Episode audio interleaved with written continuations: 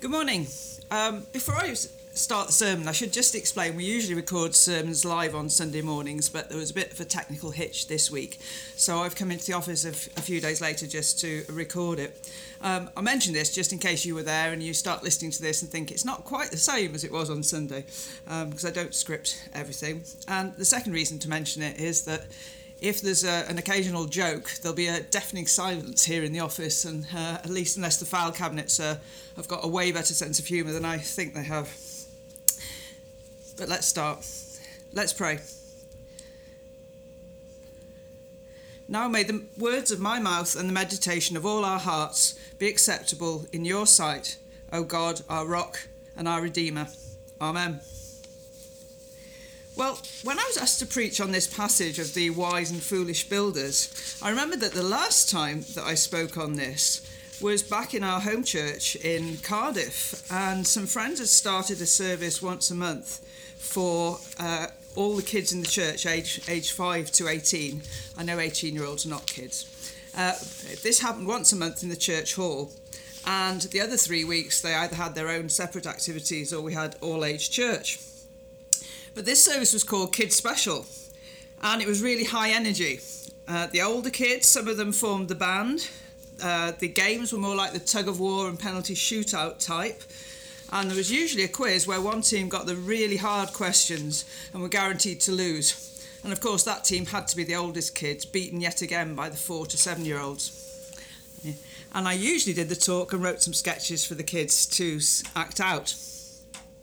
Planning meetings were as much fun as the services. So the theme of the wise and foolish builders was being discussed in the planning meeting, and I'm hearing, we'll get bags of sand and the kids can build sandcastles. And I said, sand in the church hall, won't it damage the floor? No, we'll cover it up with big sheets of plastic to protect it from the water. Water in the church hall? Yes, you can't make sandcastles without water.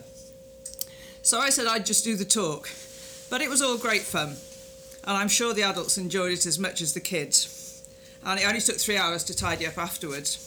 So when I realised which passage we were studying today, and that Alistair and Roger and all the trustees were away, I thought, come on, why not Robson Square?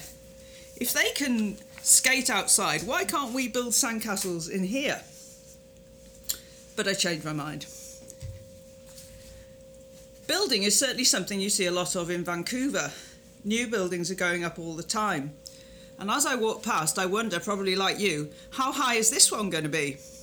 Or has that one got a cinema, an Olympic-sized pool, and an ice rink in the basement now? The population of Vancouver is growing fast, and the constant question seems to be, what do we want Vancouver to be like? How should we build for the future? There's an interesting exhibition at the moment at the Museum of Vancouver called Your Future Home, with designs from various architects answering the question, how should we build for the future? I like the idea of a water recreation area in Coal Harbour, but perhaps the most striking exhibit is this one, the 2,500 foot vertical city scenario from Henry K's Partners Architects. The model presents what Vancouver would look like if the downtown section of Granville Strip was flipped 90 degrees into the air and reimagined as a vertical structure. Well, it's 10 times higher than anything around now, and clearly covers a lot less land area than Granville Street does now. But how should we build for the future? The other issue in Vancouver, of course, is the weather. And on my way into church this morning, I saw 2 cones with wet floor on them. Now these cones were outside, and I thought if we're going to start putting those outside, we're going to need an awful lot of them. But seriously, the other issue in Vancouver, of course, is the likelihood of an earthquake in the region and a possible tsunami. How do we build to withstand an earth tremor or a tsunami? Building community is another hot topic, isn't it? And churches are waking up to the opportunities created by knocking down the church building, building a high-rise with accommodation for seniors, affordable housing, space for daycare, as well as worship space. So how do we build wisely for an unknown future? How do we build to withstand whatever is thrown against us, if the earth should shake and the record wave hit? How do we build wisely for community, a place for belonging and being known? Well, these are exactly the questions that this new sermon series is going to be addressing. Brick and mortar. What is the foundation that our individual Christian lives are built upon?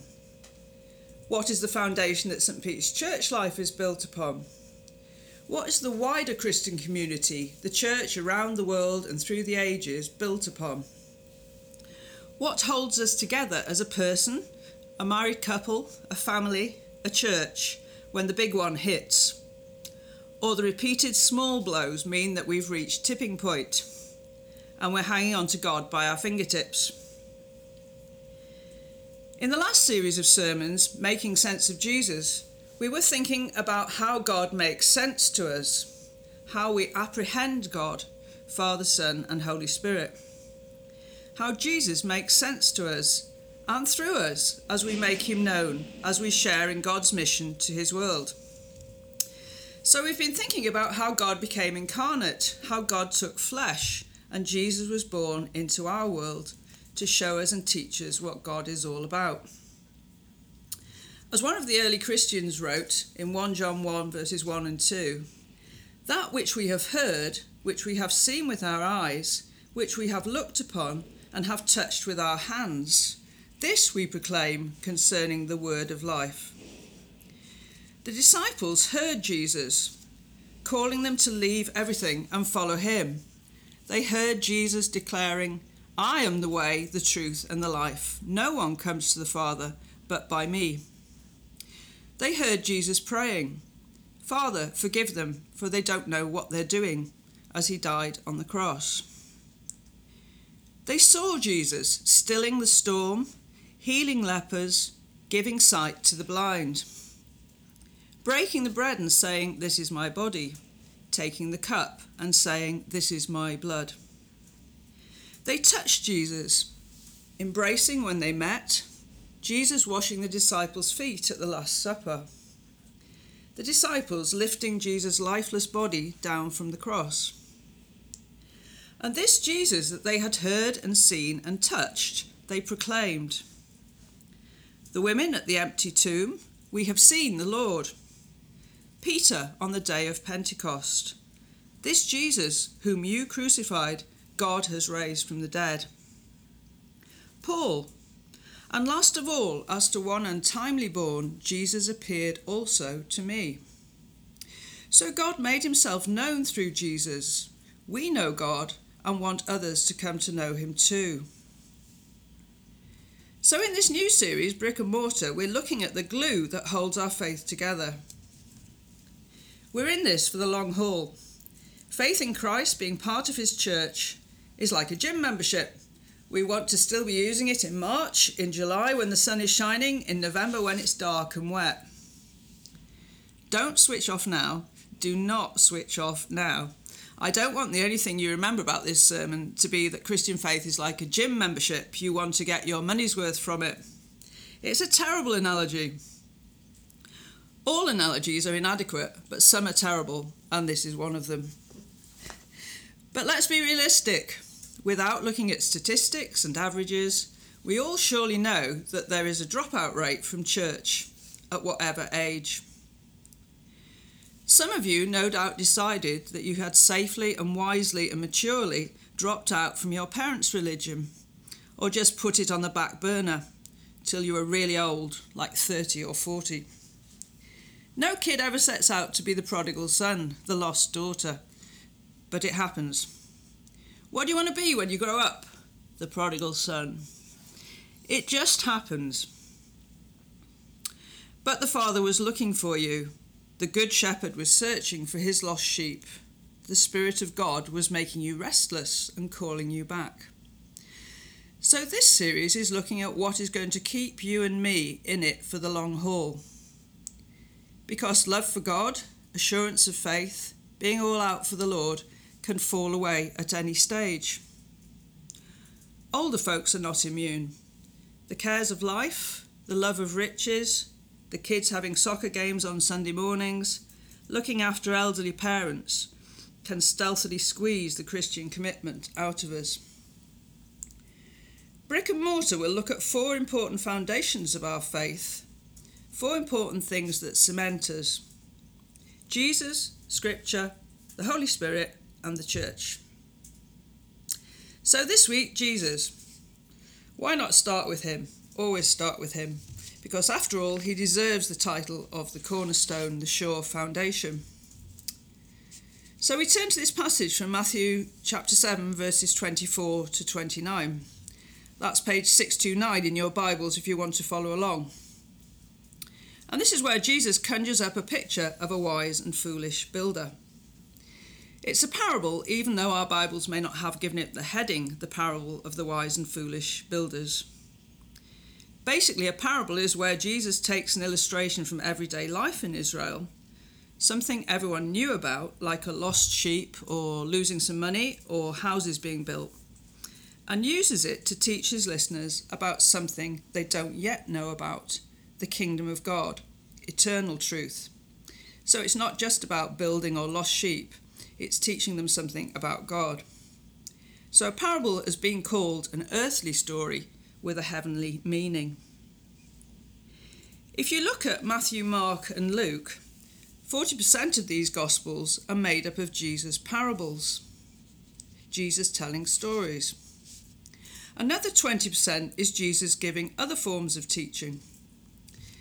In other words, most of Jesus' teaching is in the form of stories taken from life, which his listeners have to think about and figure out. This is not just some geeky point I'm making because I enjoy teaching New Testament and I'm interested in teaching techniques. It's actually really interesting. Jesus' teaching was not mainly do this, don't do that, but here's something for you to think about and apply for yourself. Quite simply, Jesus says that everyone who hears his words and puts them into practice is like a wise man who built his house upon the rock. The rain came down, the streams rose, and the wind blew and beat against that house. Yet the house did not fall because it had its foundation on the rock. But everyone who hears Jesus' words and does not put them into practice is like a foolish man who built his house on the sand. The rain came down, the streams rose, and the winds blew and beat against that house, and it fell with a great crash. It's not complicated, is it? Jesus is saying there is a dramatic difference between the one who puts his words into practice and those who do not.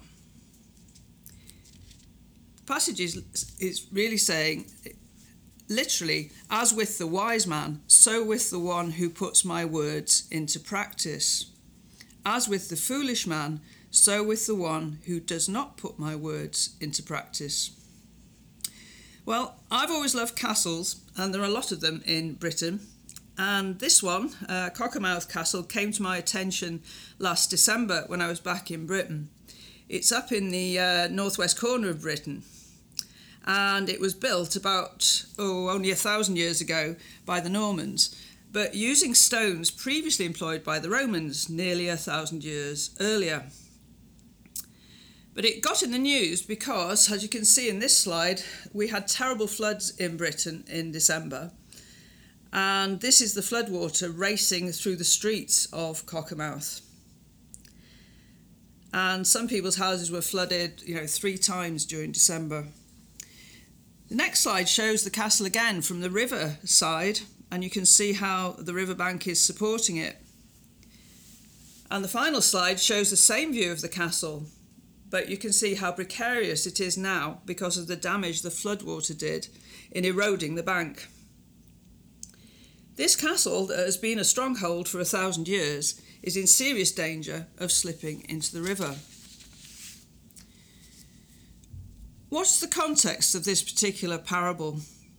Well, it comes at the end of a block of teaching by Jesus that has become known as the Sermon on the Mount, because in chapter 5 it says, "When Jesus saw the crowds, he went up the mountainside and sat down and began to teach the disciples."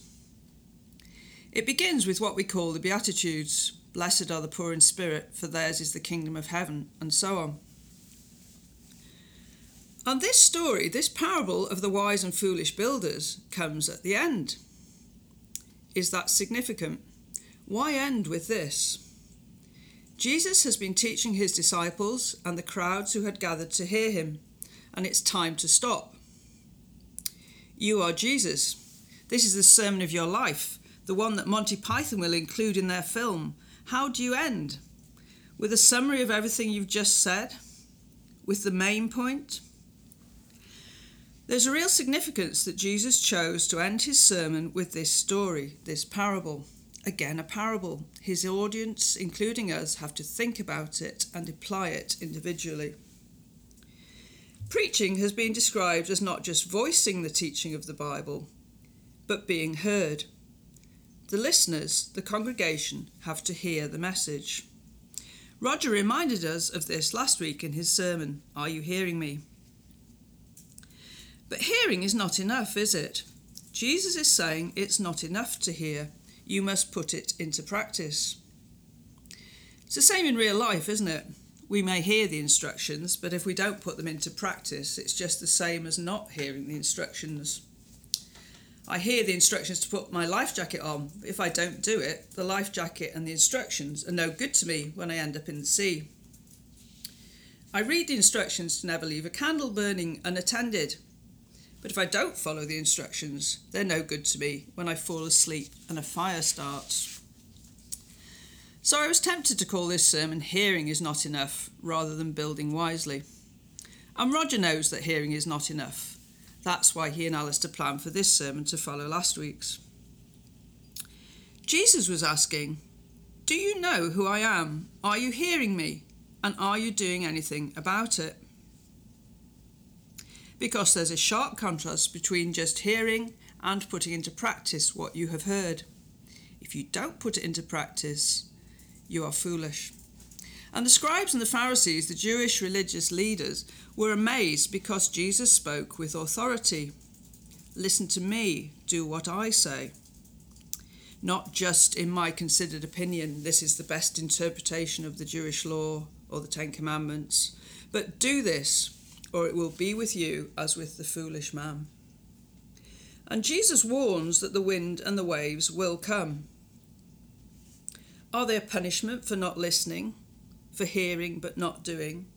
No, they're not. The winds and the waves are just a fact of life. Everyone experiences bad things and sad things. The wind and the waves will come. And some of you may well have a whole lot more personal experience of this than I have. I'm sure some of you do. But the wind and the waves made me think about a friend of recent years who's a pastor in our home church in Cardiff. She was married in her 20s, but months before the marriage, her fiancé was diagnosed with terminal cancer. And before they'd been married 6 months, he died. So she was a widow at something like 26. The winds and the waves will come. And I also thought of a family in our church when we lived in Atlanta with our 4 young children, who were 1, 3, 5 and 7 when we went there. David, who's known to some of you, was the youngest, and he learned to walk and talk in Atlanta. I vividly remember the time I said to him, David, put your shoes on, we're going out. And he said to me, yes, ma'am. And I thought, yes, ma'am, that is the sort of respect I want. I've been bringing my kids up in the wrong country. But he's dropped the habit now. Martha is 2 years older than David. And when she was about 5, one of the other mothers in our church drove her kids to their elementary school so that the oldest one could play in a soccer match. And as she was getting the baby out of her car seat and into the buggy, her 5-year-old son opened the car door and got out right into the path of a car, and he was killed instantly. For months and months, Martha talked about this and asked questions about what had happened to her Sunday school classmate and about death and heaven. And we tried to say and pray with her something honest, something real, something Christian. And I'm sure she still remembers this. but I'm even more sure that the bereaved family remember and wrestle with it. The wind and the waves will come. So will our individual faith hold. Greg Carey put it this way: this passage does not promise that following Jesus will keep one safe and healthy. Jesus' teachings are a secure foundation for faithful endurance. They sustain disciples in the long haul. Luke also has this parable in his Gospel, again at the end of a long account of Jesus' teaching. And Luke has some different vocabulary involving some differences to the details of the parable, and it's interesting to compare them, and because it adds another layer to what Jesus is saying. So listen to Luke and spot the differences. It doesn't seem strange to me that there are differences between the two versions of the parable, because it seems to me more than likely that Jesus told this story more than once, indeed many times, as he travelled around and taught for 3 years. The point was not to say something new each time he spoke, but to get his essential message across. And since this parable was the punchline, what are you going to do with what you've just heard? No doubt he finished with this story often. So Luke chapter 6, verse 46. Why do you call me Lord, Lord, and not do what I tell you? Everyone who comes to me and hears my words and does them, I will show you what he's like. He's like a man building a house, who dug deep and laid the foundation on the rock. And when a flood arose, the stream broke against that house and could not shake it, because it had been well built. But the one who hears my words and does not do them is like a man who built a house on the ground without a foundation. When the stream broke against it, immediately it fell, and the ruin of that house was great. When we compare Luke and Matthew, Matthew is not so interested in the building techniques used, but in the impregnability, the survival of the house on the rock, compared with the great crash of the house on the sand. Luke gives us more details about the building process. For him, the difference is whether the builder has dug down so that the house has proper foundations. The wise man dug down deep and laid the foundation on the rock. Luke's version, it seems to me, also has an even more dramatic storm. Matthew has the rains came down, the streams rose, and the winds blew and beat against that house. That sounds pretty fierce. I'm reminded of the line from one of Ted Hughes's poems, "This house has been far out at sea all night." The house is receiving a battering from the storm. But Luke takes it a step further. What he's saying is a flood came, a torrent struck the house.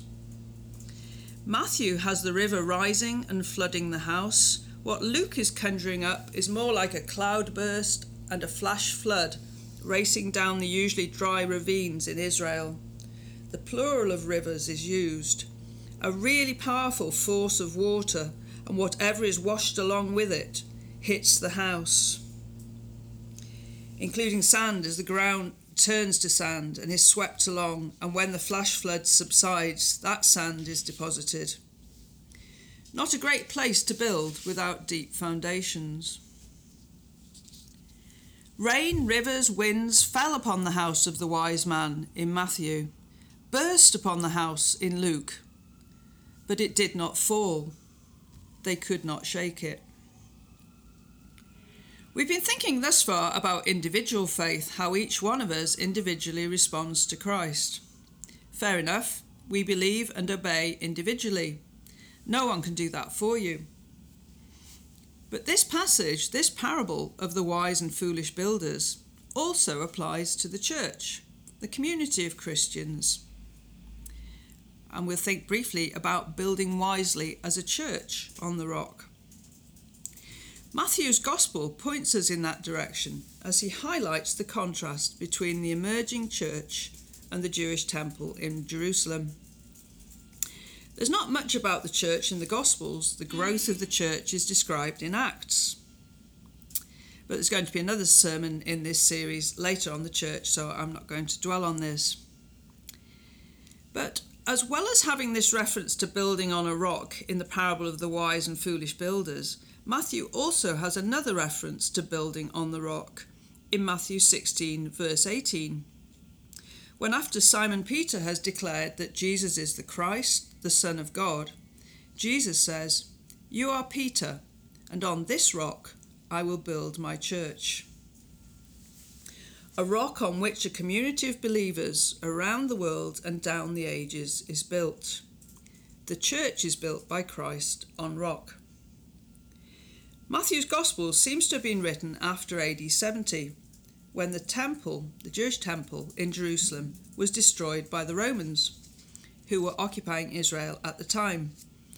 And Matthew's readers or listeners would have known about this. Jerusalem is built on a hill, and about the highest part of the hill is where the temple was built. It's called the Temple Mount. And the temple was constructed from huge stones and appeared as a large, impressive, solid pinnacle to the town, to the city. But it was destroyed, torn stone from stone, so that only what is known as the Wailing Wall remains. And today there's a mosque on the Temple Mount. So Matthew's readers knew that the temple, which just like Cockermouth Castle had seemed so strong, had been destroyed. But Jesus was promising to build his church on the rock. Individually, we need to build wisely, but we also need to build well as a church.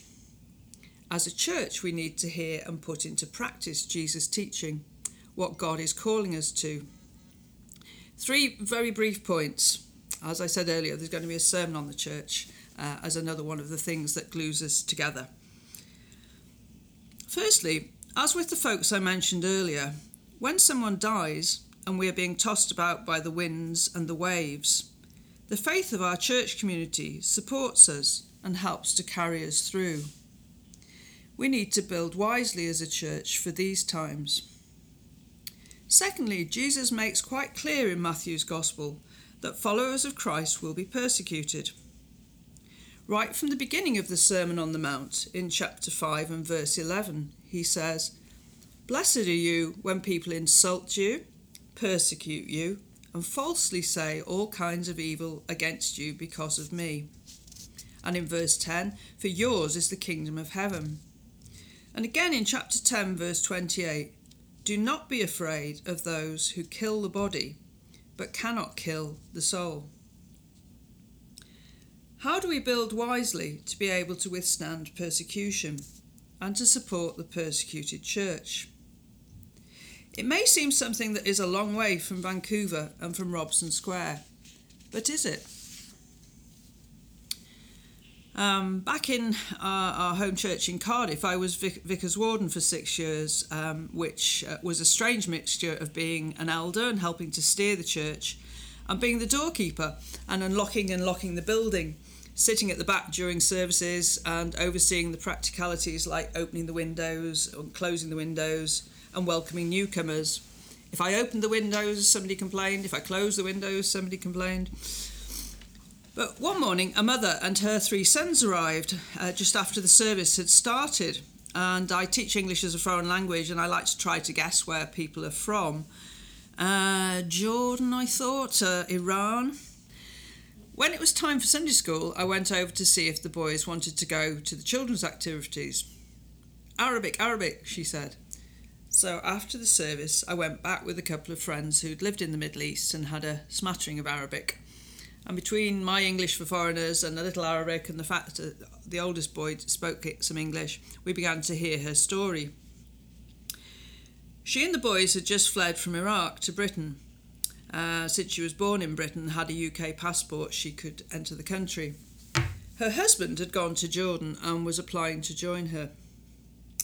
The final thing that drove them out was that the oldest boy's school, a Christian school, had been bombed, and he had seen things no one should have to see. Where did she go when she arrived in Wales? To church, to draw strength from worshipping God with other believers, to be upheld by the Christian family. Not anyone she'd ever met before, not even her denomination, the Universal Church of God. When the wind and the waves come, we support each other, and over the next months, our church and Anglican Church and the Catholic Church round the corner supported the family and helped them settle in Wales, just like churches in this area are helping refugees settle here. How do we build wisely as a church in a time of persecution, in a time when so many people are refugees? Thirdly, Jesus also makes clear that there will be false prophets leading Christians astray, and false disciples who, when faced with persecution, accommodate the views of their persecutors and stop living by Jesus' high standards, because that would mark them out as easy targets for persecution. At this point, you may be thinking, gosh, people over 40 are so morbid. This is a real downer. Well, no, I just want to be clear that the winds and the waves will come, and part of the context Christ outlines in which his listeners have to decide to not only hear but obey is a context of potential persecution. Matthew Meyer Bolton said, "The point of preaching is the work of making possible a safe, strong, flourishing human community, well prepared to face the inevitable wind and rains." A flourishing Christian community, Christ came to give us abundant life. And hearing and putting into practice Jesus' teaching doesn't just help us in the tough times, it helps us to make good decisions, and good things happen as well as tough ones. My friend in Cardiff got remarried a few years ago at 60. And I was sort of mother and father of the bride. She asked me to come and stay with her the night before. I drove her to the hairdresser's in the morning, and then I took her luggage to the reception venue. And by the time I got back to the hairdresser's, she'd had a call from the Bishop of South India, wishing her well, you know, like you do, when you've been in theological education and pastoral ministry in various places in the world. So it was a lovely occasion when people were just so thrilled that they were getting married. And Christian marriages are built on that rock, aren't they? The rock of Jesus. So how do we build wisely for the future in Vancouver to withstand the winds and the waves, to build community? Well, this week Lent starts, the run-up to Easter. We sometimes think that Lent is a time to give something up. Well, that's fine if you want to give something up. But the main point of Lent is to make space, to hear and apply the teachings of Jesus, to make more space for God. So let's use this Lent to hear and apply the teachings of Jesus, to build individually on the rock, and to consider how we as a church can build on the rock. Perhaps you could pray for someone in the church, get to know them. Pray for our brothers and sisters in the suffering church. And as we've already heard, we're having the annual vestry meeting, AVM, the annual general meeting, shortly, to explore the vision for the future. What ideas and experience have you got? How have other churches built wisely or are building wisely in Vancouver or elsewhere? Think and pray about the AVM and come along. And just in case you think I've got this all sorted, one last brief story. Kids Special. Remember Kids Special? Building sandcastles in the church hall. I was always keen that we invite along other adults from the church to take part sometimes, so that the kids could get to know them and see how Christian faith was being worked out in their lives and careers. I grew up in with a faith, but not in a Christian family, and I always found it really interesting to meet other adults who had a Christian faith. So when I was thinking about the winds and the waves, a particular family in our church came to mind, since they'd settled in Cardiff after being in Rwanda in Africa for some 20 years. They were friends of ours, and their three kids were in school with ours, and I knew they'd been in Rwanda during the Civil War, the genocide, and hung on there as long as possible before going to work in a refugee camp. So Rob agreed to be interviewed before this audience of 5 to 18-year-olds on the theme of, "When you go through the deep waters, I will be with you, says the Lord." So not if you go through the deep waters, but when you go through the deep waters, I will be with you, says the Lord. So I'm standing there holding the microphone and asking the questions. And Rob starts telling us about being in the operating theatre at the hospital, operating on those injured in the fighting, whilst the hospital was surrounded by an armed hostile crowd. And as I remember it, he said, "I thought to myself, well, Lord, if this is it, if this is my time to die, I'm ready, but I know I have not done all that I could to serve you." And I'm standing there holding the microphone and swallowing hard and thinking, on my running order, this was just supposed to be the testimony between the sandcastles and the quiz. But wow, expressed in such a humble manner, Rob's words were an extraordinary challenge to my comfortable Christian faith, and an amazing testimony from a life of obedience built on the rock. And what a testimony to the God who indeed says, "When you go through the deep waters, I will be with you."